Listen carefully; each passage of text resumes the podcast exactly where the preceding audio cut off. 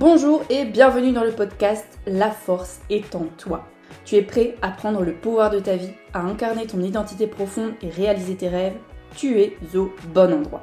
Je suis Valentine, coach et entrepreneuse, aventurière de la vie. Ma mission est d'éveiller les consciences à l'importance de l'épanouissement de l'humain pour un monde plus conscient et solidaire. Il me tient à cœur de contribuer à l'émergence d'une société qui éduque au développement de l'amour et de la connaissance de soi. Chaque mardi, je vous diffuse de la motivation pour concrétiser vos projets, des clés pour avancer dans votre cheminement personnel, de l'inspiration et une vision différente sur la vie qui nous entoure. Faisons rayonner le monde. Bien le bonjour Quel bonheur de vous retrouver aujourd'hui pour vous présenter l'interview réalisée avec Adil, qui est sophrologue, créatrice de contenu et autrice depuis peu. Au programme, nous allons aborder le parcours d'Adil, l'effervescence du sujet santé mentale sur les réseaux sociaux, est-ce que c'est bien ou mal Comment sortir de la positivité toxique On vous partage aussi des clés pour aller mieux et l'importance de réaliser ses rêves et d'agir au quotidien.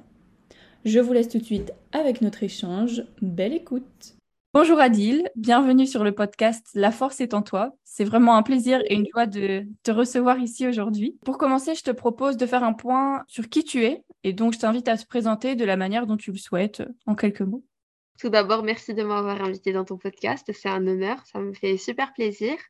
Alors, euh, je m'appelle Adil, j'ai 22 ans. Euh, je suis sophrologue, créatrice de contenu et également euh, auteur depuis que j'ai publié mon premier livre.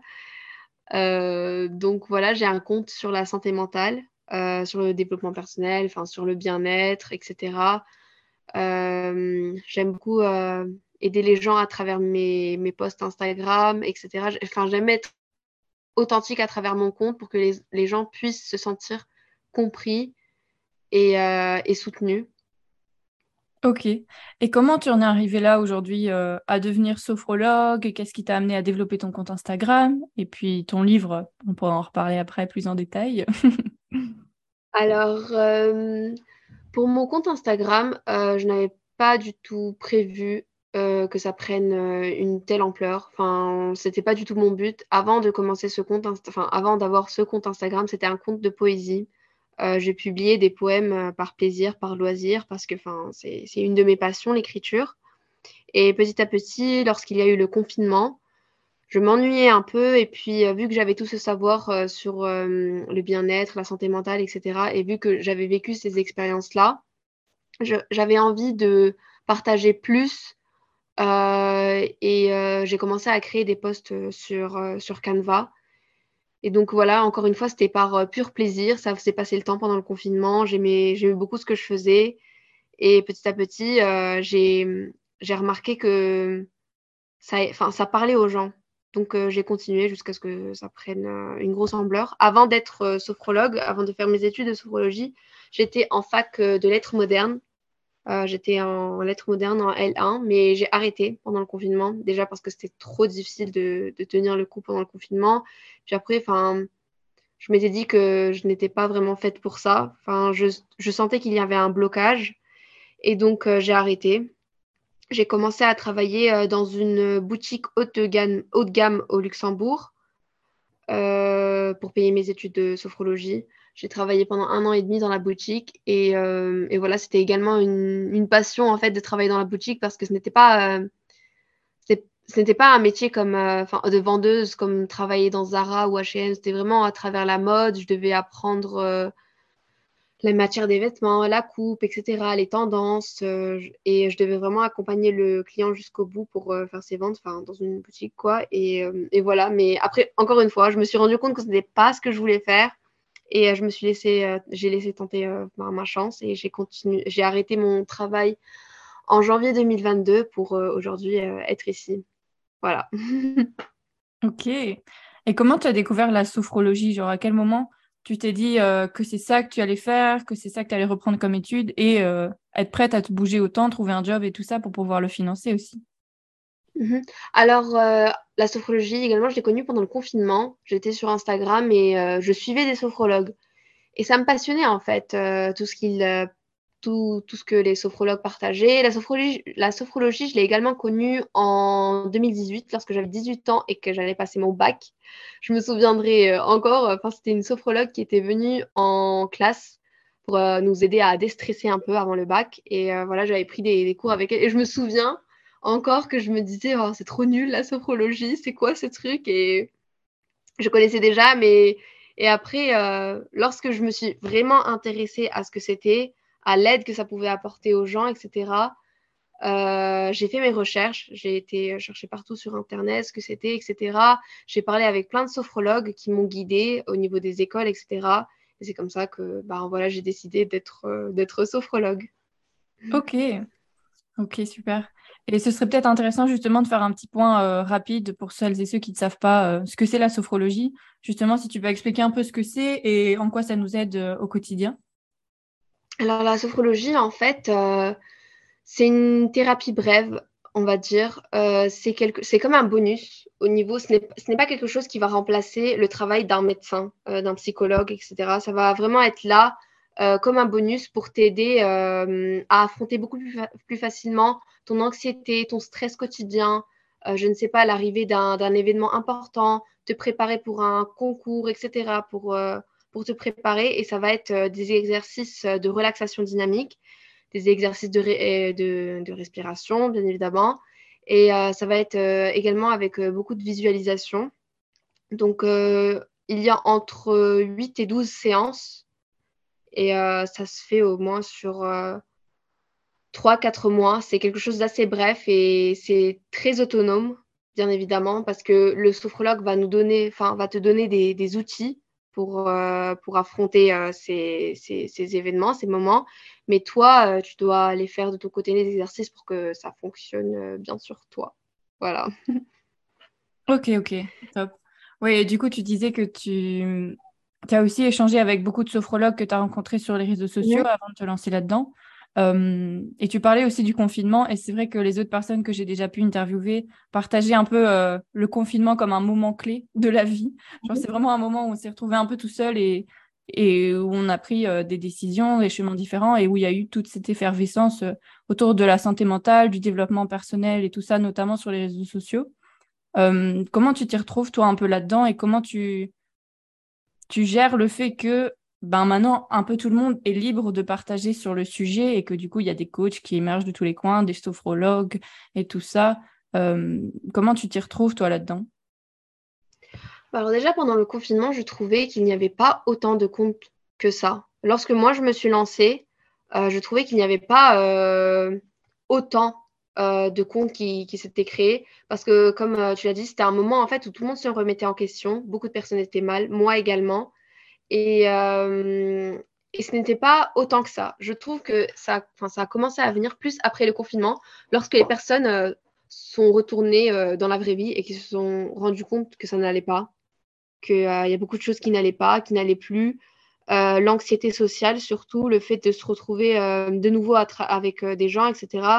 C'était c'était comme une sorte de nouvelle naissance, cette façon de, de s'arracher à, notre cocon et, voilà.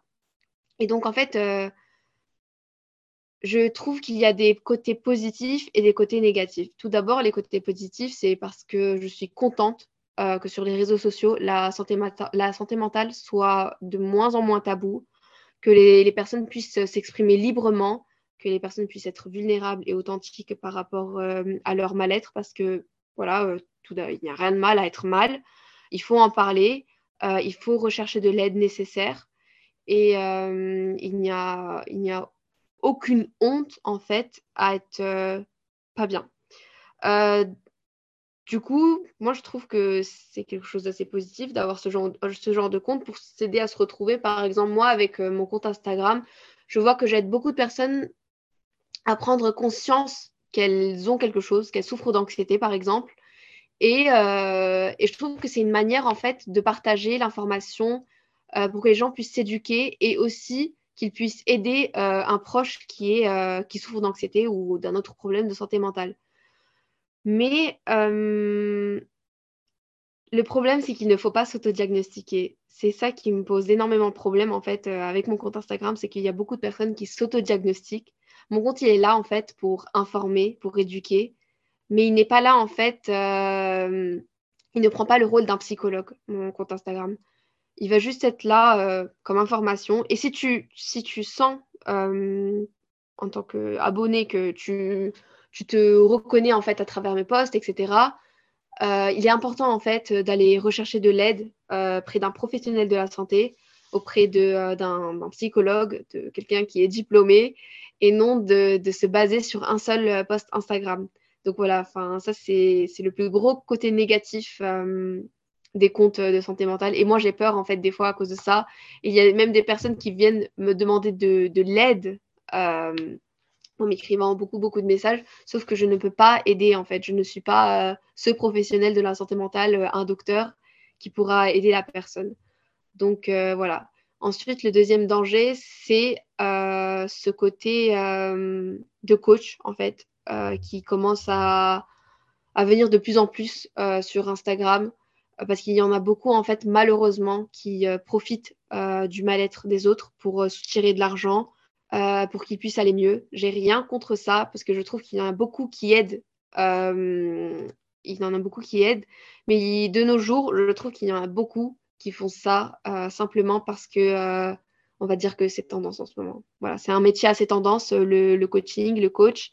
Et, et voilà, ça me, ça me, fait juste un peu peur que les gens, en fait, au lieu d'aller voir un, vrai professionnel de la santé, se retrouve coincé à donner euh, des milliers d'euros à quelqu'un qui, euh, qui n'a pas euh, les, les, aptitudes pour, pour aider la personne. Quoi. Donc voilà. Mmh. ouais, ok. Et c'est vrai que tu, tu, relèves des points importants. Et comment on fait justement quand on est dans ce cas, tu dis par exemple des abonnés qui tombent sur une de tes publications ou une publication d'un coach ou quoi et qui se dit Ah ouais, en fait, je pense qu'il y a un truc à travailler chez moi. Comment est-ce que mmh toi, tu vois les choses? Comment reconnaître peut-être que hum, la personne de l'autre côté de l'écran est fiable, etc. Quand tu, parles de coach ou quoi, comment savoir que le professionnel nous correspond et euh, ben, vers qui se tourner après. Euh, genre toi, tu es vraiment dans la phase d'éveil de conscience, genre pour amener les gens à, se rendre compte en fait de quoi ils souffrent ou pas. Euh, et comment faire après en fait quand on se rend compte que, que oui, on a un problème ou que oui, on a envie de travailler quelque chose et d'évoluer? Je trouve que la première chose à faire, ce serait d'en parler en fait avec quelqu'un de confiance. Ne pas se retrouver seul en fait face à ces questionnements. Le fait d'en parler avec quelqu'un, peu importe qui c'est, que ce soit un, ami, euh, un frère, une sœur, un parent, euh, enfin voilà, peu importe. Je trouve qu'il est important en fait d'en parler euh, de cette prise de conscience pour aider en fait à trouver des solutions. Parce que le fait d'en parler, le fait de le dire à voix haute, c'est vraiment autre que le fait de le penser en fait. Et, euh, et cette personne en fait, euh, elle n'aura pas cette même vulnérabilité que nous, elle n'aura pas les mêmes pensées que nous. Et je trouve qu'elle peut être beaucoup plus apte à, à nous aider, à, à guider euh, une personne bien évidemment en qui on a confiance et qui saura oui, qui saura euh, nous, guider euh, lorsque, lorsque ça ne va pas. Donc, euh, pour moi, en fait, ça a toujours été la communication, le fait d'en parler avec quelqu'un, de demander de l'aide, peu importe qui c'est, et, voir si cette personne, en fait, elle peut nous tenir notre, notre main et nous aider, en fait, à, faire ce chemin. Parce que faire le, faire le chemin seul, en sachant qu'on est hyper vulnérable, je trouve que c'est un peu compliqué. Moi, j'ai, moi, pendant longtemps, j'ai été comme ça le fait d'être euh, seul, le fait d'être euh, vulnérable et d'aller chercher de l'aide à droite, à gauche, chez n'importe qui, le fait de, me confier euh, à n'importe qui, etc. Pour une fois me rendre compte en fait qu'il y avait beaucoup de personnes en fait qui en profitaient de ce mal-être pour, pour, pour en faire ce qu'ils ce qui, ce qui, ce voulaient. Et donc, une fois que j'en ai parlé avec quelqu'un de confiance, ça a été beaucoup plus facile en fait parce que je me suis sentie soutenue et surtout accompagnée en fait vers mon cheminement vers, euh, vers la guérison. Donc, euh, donc euh, voilà. Hello, ici la voix off. Je me permets de t'interrompre quelques secondes à peine dans cette merveilleuse interview pour te dire que si aujourd'hui tu es en quête d'épanouissement personnel et professionnel, je suis peut-être la bonne personne pour toi. Car oui, ce podcast est entre guillemets sponsorisé par mon activité d'entrepreneur et coach. J'accompagne celles et ceux prêts à prendre le pouvoir de leur vie, à incarner leur identité profonde et concrétiser leur projet de cœur. Si cela te parle, je t'invite à me contacter sur Instagram et on pourra déjà échanger ensemble, avoir une belle discussion et comprendre si je suis la bonne personne pour toi ou pas et voir ensemble comment tu peux avancer. Je te laisse tout de suite avec la suite de l'épisode. À très bientôt. Ok. Ouais, donc si on résume un peu, allez, on, par exemple, on sort sur les réseaux sociaux, voilà, on tombe sur un compte, euh, on va dire, entre guillemets, général de développement personnel ou qui parle de santé mentale, etc. On mhm. se rend compte que, tiens, euh, ça, ça nous, ça nous titille, ça, peut-être que ça nous correspond, peut-être qu'en fait, on va pas bien ou qu'on a envie d'évoluer. Et après, c'est important, comme tu viens de le dire, de sortir des réseaux sociaux. Mhm. Ok, on le digère dans notre tête, et puis aussi le sortir de notre tête avec quelqu'un de confiance pour se rendre compte déjà de, ce qu'on dit, quoi.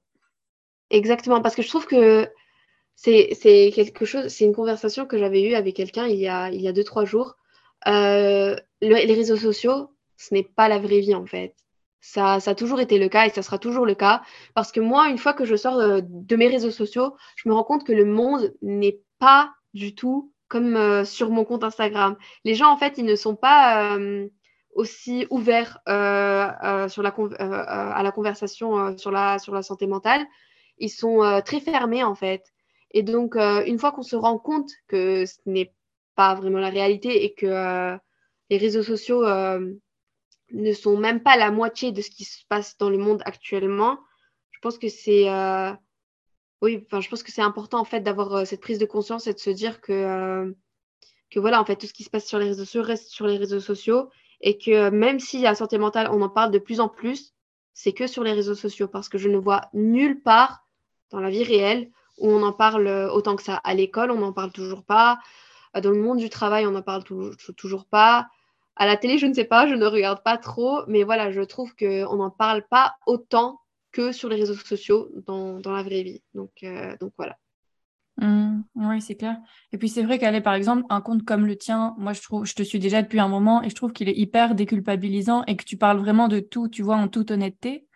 Euh, mais il y a d'autres comptes qui prônent aussi la santé mentale, le dev perso, mais où on tombe plutôt dans ce qu'on pourrait appeler la positivité toxique. Et du coup, je trouve que ta remarque est vraiment pertinente de dire bah, c'est que les réseaux sociaux et c'est pas ça la vraie vie. Parce que c'est vrai que souvent, quand même, on regarde les stories, par exemple, d'autres créateurs de contenu, d'influenceurs, etc. Euh, souvent, c'est tout est beau, tout est rose, euh, on est riche et tout va bien, tu vois. Et il y en a peu qui s'ouvrent à cette vulnérabilité de partager bah, en fait les deux facettes de, de la vie, quoi. Ouais, totalement d'accord avec toi. C'est clair. Il euh, y, y, en a très peu en fait qui sont authentiques sur les réseaux sociaux surtout sur les comptes de développement personnel. C'est le piège du développement personnel, c'est du développement personnel, pardon, la positivité toxique. Le fait de partager en fait euh, des choses comme tu es en dépression, bah va faire du sport et tu iras mieux. Ce genre de choses, euh, moi je trouve ça, ouais, je trouve que c'est vraiment limité et très très grave en fait parce que on ne sait pas en fait à qui on s'exprime à travers un écran et le fait de tenir ce genre de propos euh, envers quelqu'un qui est vraiment euh, au bout, euh, c'est terrible parce que les gens ne prennent pas conscience en fait que les maladies mentales, elles sont tout aussi importantes et impactantes que les maladies physiques. C'est comme dire à quelqu'un, je ne sais pas, qui a le cancer, bah, je sais pas, va faire du sport et ta maladie va disparaître en fait. Donc voilà, en fait, c'est cette, cette prise de conscience en fait que les gens n'ont pas sur les réseaux sociaux, euh, sur les comptes de développement personnel qui prônent euh, la positivité toxique, le fait de se dire que euh, il faut se lever à 5 heures du, matin pour réussir sa vie, etc.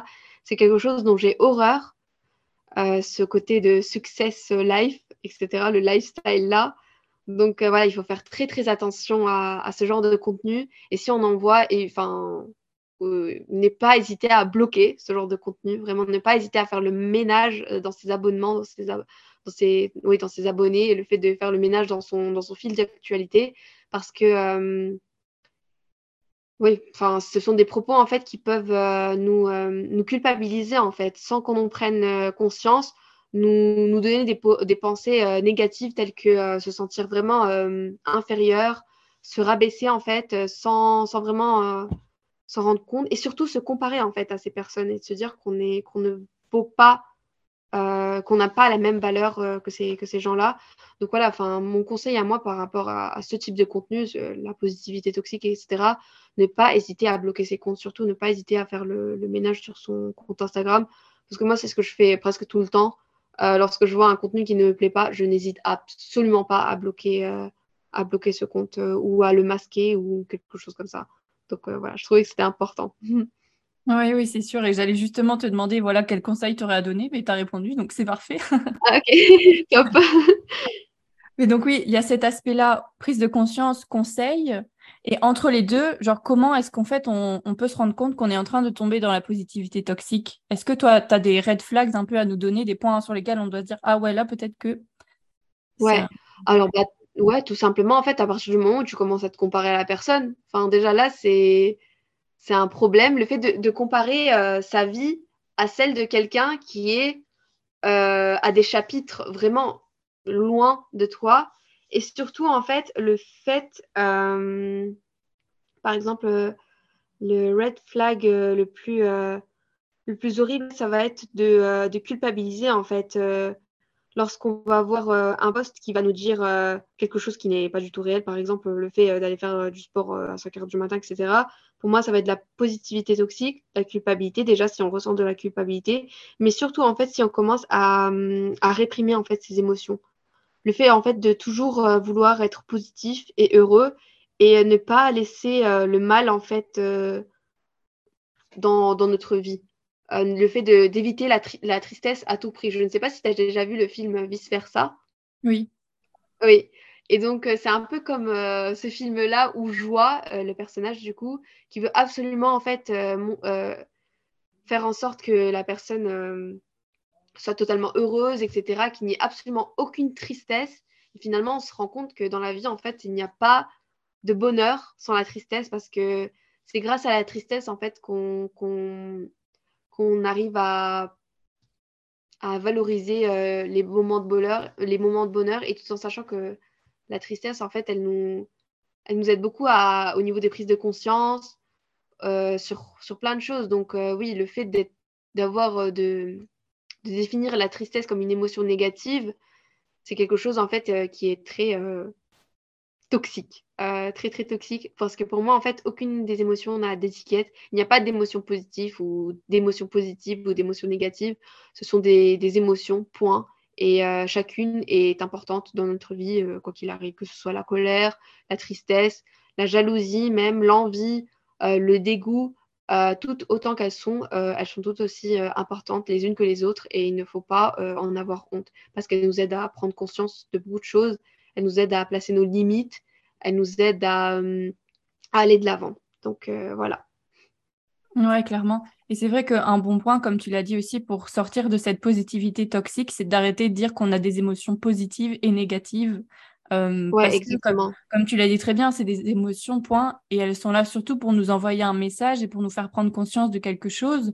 donc moi, j'aime bien dire plutôt genre des émotions agréables et désagréables parce que c'est ok, tu vois, c'est encore une question de ressenti, mais si elles sont mm. là euh, depuis la nuit des temps, c'est pas pour rien.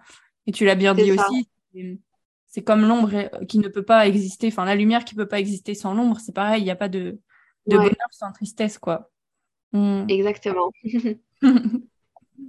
ouais, donc là, on a beaucoup parlé allez, de, tout l'aspect euh, réseaux sociaux. Je sais pas si tu as encore un, un, petit truc à nous dire par rapport à ça ou un petit, une petite recommandation d'utilisation à à partager? Mmh, Pour les réseaux sociaux, moi je dirais juste euh, de faire attention au temps qu'on passe dessus. moi, moi, la première, je trouve qu'on passe beaucoup trop de temps sur les réseaux sociaux et qu'on passe moins de temps en fait dans le moment présent. Donc euh, oui, faire très attention à ça et profiter euh, à max du moment présent. Et surtout, faire changer les, les choses dans le monde réel que sur les réseaux sociaux. Les réseaux, les réseaux sociaux, c'est génial pour partager, des informations pour éduquer les gens, etc. Mais euh, plus le temps passe et plus je me rends compte que le vrai changement, en fait, euh, ça doit être fait ici, dans le moment présent, et pas que sur les réseaux sociaux. Parce qu'il y aura toujours, en fait, euh, une minorité sur les réseaux sociaux et la majorité, en fait, dans, dans, le monde réel. Donc voilà, si, si quelqu'un a les capacités, a une voix à faire changer les choses, à faire bouger les choses, ne, pas, ne pas hésiter à le faire ouais, dans, dans, la vie réelle. Donc voilà, c'est le petit truc que, que j'aime dire. on n'est pas obligé de, je sais pas, de créer une association ou alors de, de faire des, de grandes choses, de tenir un discours. Non, moi, c'est quand je parle de changer les choses, c'est des petites choses comme quand on est dans la rue et que on voit quelqu'un qui, qui n'a pas l'air forcément bien, ne pas hésiter euh, à faire euh, un compliment à la personne, à aider quelqu'un en fait dans la rue, à ce, genre de petites, actions en fait qui prouvent que l'humanité existe encore, que le bien existe encore, parce qu'il y a beaucoup de personnes, malheureusement, plus le temps passe, qui ont arrêté de croire euh, au bien dans le monde. Donc ne pas hésiter en fait à devenir cette source de bien dans le monde et ouais, de, de continuer de propager ce bien à travers le monde parce que une personne en fait qui a arrêté de croire à ça peut tout à fait en fait recommencer à croire au bien tout simplement euh, en ayant euh, un, juste un, moment euh, avec vous quoi. Donc voilà. Mmh. ouais c'est très beau ce que tu partages.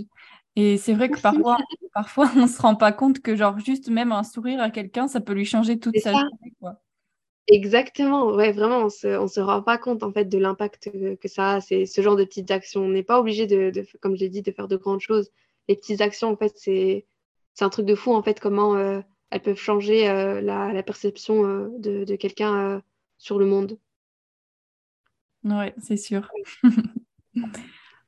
Et oui, une fois qu'on sort des réseaux sociaux, comme on a dit, autour de la santé mentale, etc., qu'est-ce qu'on peut mettre en place en fait dans la vraie vie pour euh, s'éveiller à ces sujets-là, pour euh, peut-être se soigner euh, Est-ce que tu as des, outils ou des, pratiques, des habitudes à nous partager autour de ça? Alors, comme pratique, en fait, moi, je dirais plus le fait de demander de l'aide quand ça ne va pas. Ne pas se retrouver seul, en fait. Ne pas hésiter à demander de l'aide lorsque ça ne va pas. ne pas hésiter à être vulnérable parce qu'il y en a beaucoup en fait euh, qui ont du mal en fait à exprimer leurs émotions. Ne pas hésiter en, fait à exprimer en fait euh, lorsque ça ne va pas. Ensuite, euh, ce que je dirais, c'est éviter un peu la sédentarité. Depuis le confinement, je trouve qu'il y a beaucoup de personnes en fait qui ont arrêté de bouger, qui ont arrêté en fait de prendre du temps pour eux et à faire quelques activités. Il y en a beaucoup en fait qui se retrouvent dans, dans leur lit, à pas faire grand chose, à traîner sur les réseaux sociaux, bien évidemment.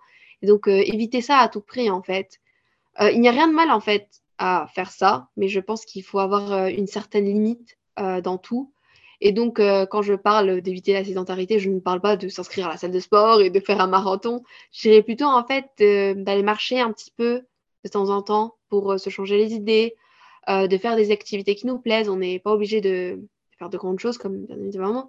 On est obligé, on peut faire, par exemple, cuisiner quelque chose, on peut dessiner, on peut euh, sortir avec euh, un proche, euh, on peut jouer avec notre, animal de compagnie, etc. Enfin, il y a plein de choses qu'on peut faire en fait au lieu de se renfermer sur soi-même qui pourraient en fait nous apporter un, petit moment de, bonheur dans, notre journée. Donc ouais, en fait, prendre soin de soi, en fait, faire de nous une priorité lorsque ça ne va pas. On s'oublie souvent, en fait. On est toujours là à courir après notre travail, les gens, euh, notre famille, nos proches, etc. On court toujours après les autres et les choses, mais on s'oublie. Et donc, euh, ouais, ne pas hésiter en fait à, faire de soi une priorité, à être égoïste euh, et, ouais, et, nous aimer en fait inconditionnellement et pas conditionnellement en mode ah j'ai réussi cette tâche et donc je vais me faire plaisir je vais faire ça non le fait de s'aimer en fait inconditionnellement se faire plaisir même même quand ça ne va pas donc euh, voilà.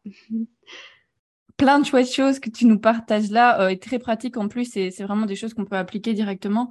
Et je pense qu'aussi, c'est bien parfois juste de prendre le temps de ne rien faire, mais pour du vrai, pour euh, amener aussi de, un peu d'espace dans notre mental parce qu'on est parfois toujours enfermé comme ça dans nos pensées. Comme tu dis, on court après, après les autres, après les choses. Tiens, qu'est-ce que je peux faire maintenant, etc.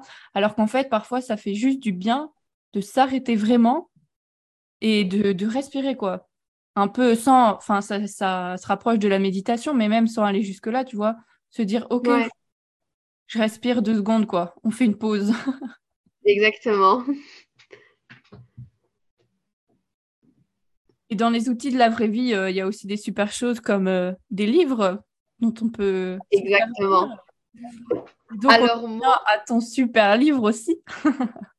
ah ouais, j'avais même pas pensé à J'avais pensé à, d'autres livres. Enfin, moi, en fait, pour un peu fuir la réalité, euh, enfin, le vrai bonheur, ça va être les livres de fiction. Hein. Si jamais il y a des gens qui adorent ça, n'hésitez pas à, lire des romans, en fait, pour, euh, pour un peu sortir de ce, de ce monde, en fait, euh, qui nous rend mal. Mais sinon, pour parler de mon livre, alors le 3 novembre, il y a mon livre qui va sortir, Hello Anxiété, Vita Meilleure Vie, Hello Anxiété.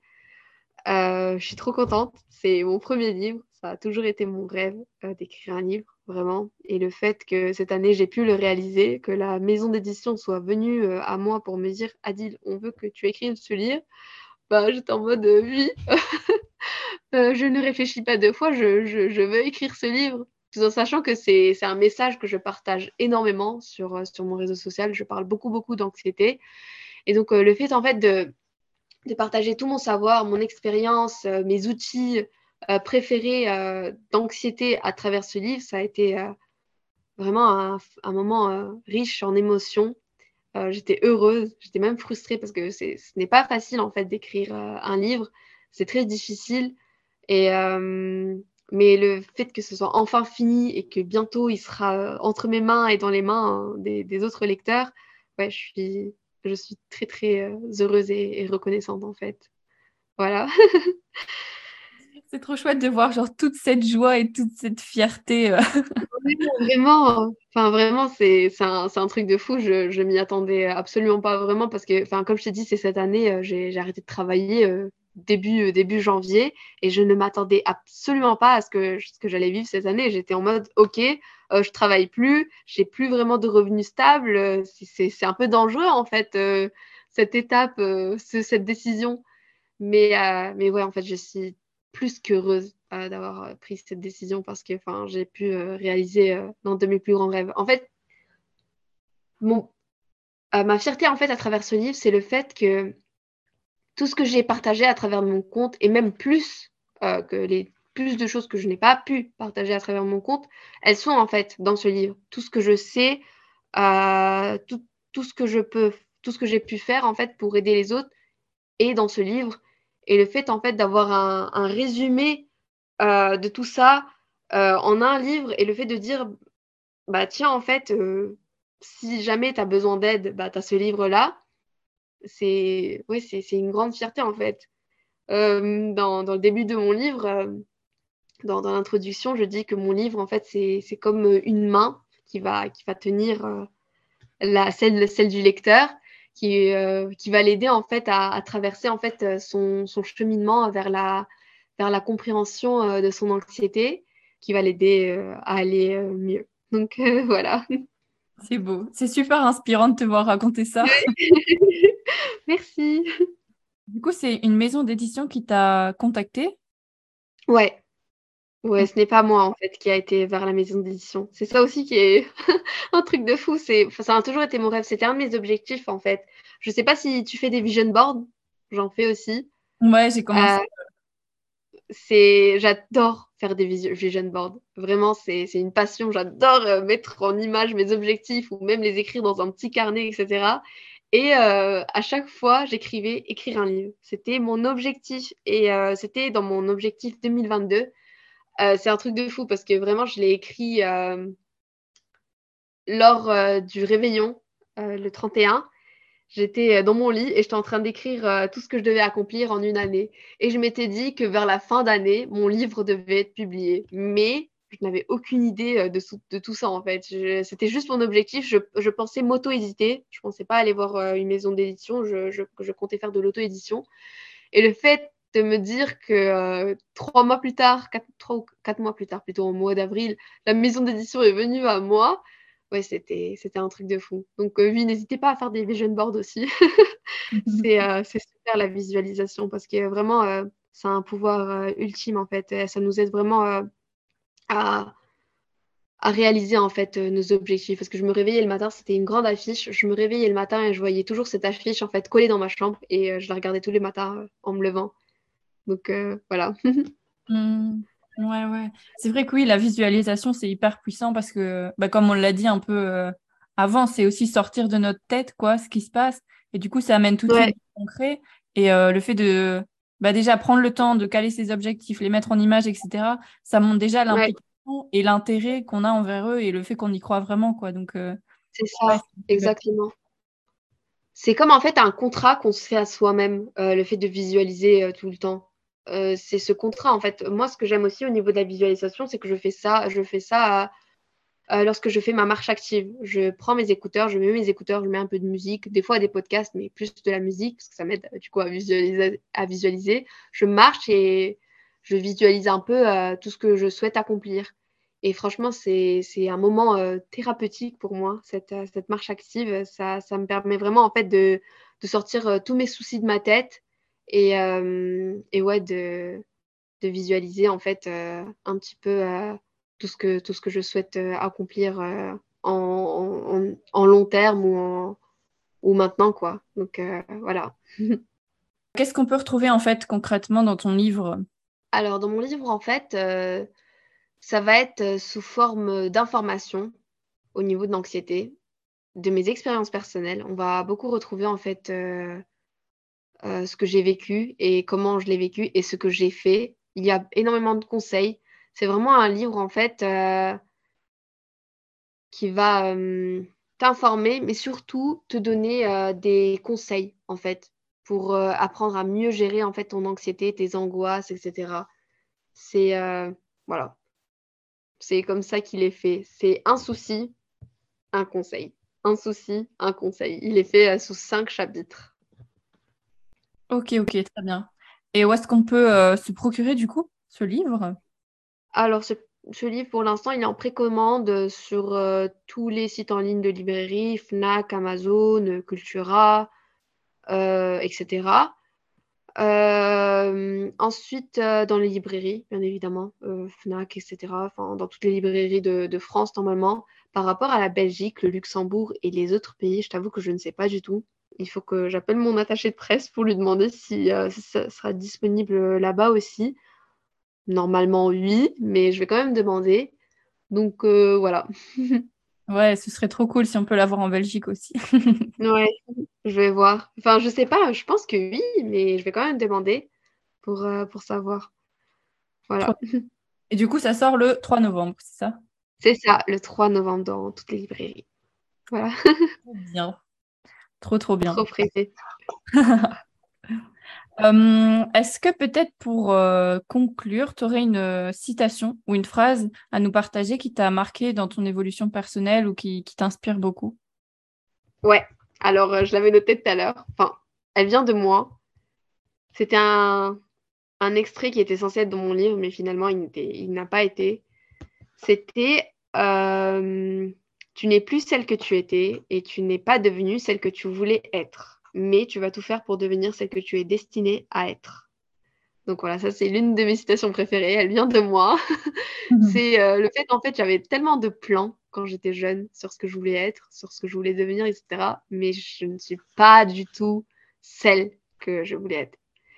Et, euh, finalement, en fait, euh, je vais tout faire pour redevenir celle que je suis destinée à être. Et donc, c'est une citation importante, en fait, pour me rappeler que la vie, en fait, elle est faite de haut et de bas et que même si euh, tu planifies tout euh, dans ta vie, même si euh, tu as des attentes, etc., ça ne se passe jamais comme prévu et ce n'est pas grave parce que dans tous les cas, en fait, tu finiras toujours par retrouver ton chemin et devenir en fait la personne que tu es destinée à devenir, quoi qu'il arrive.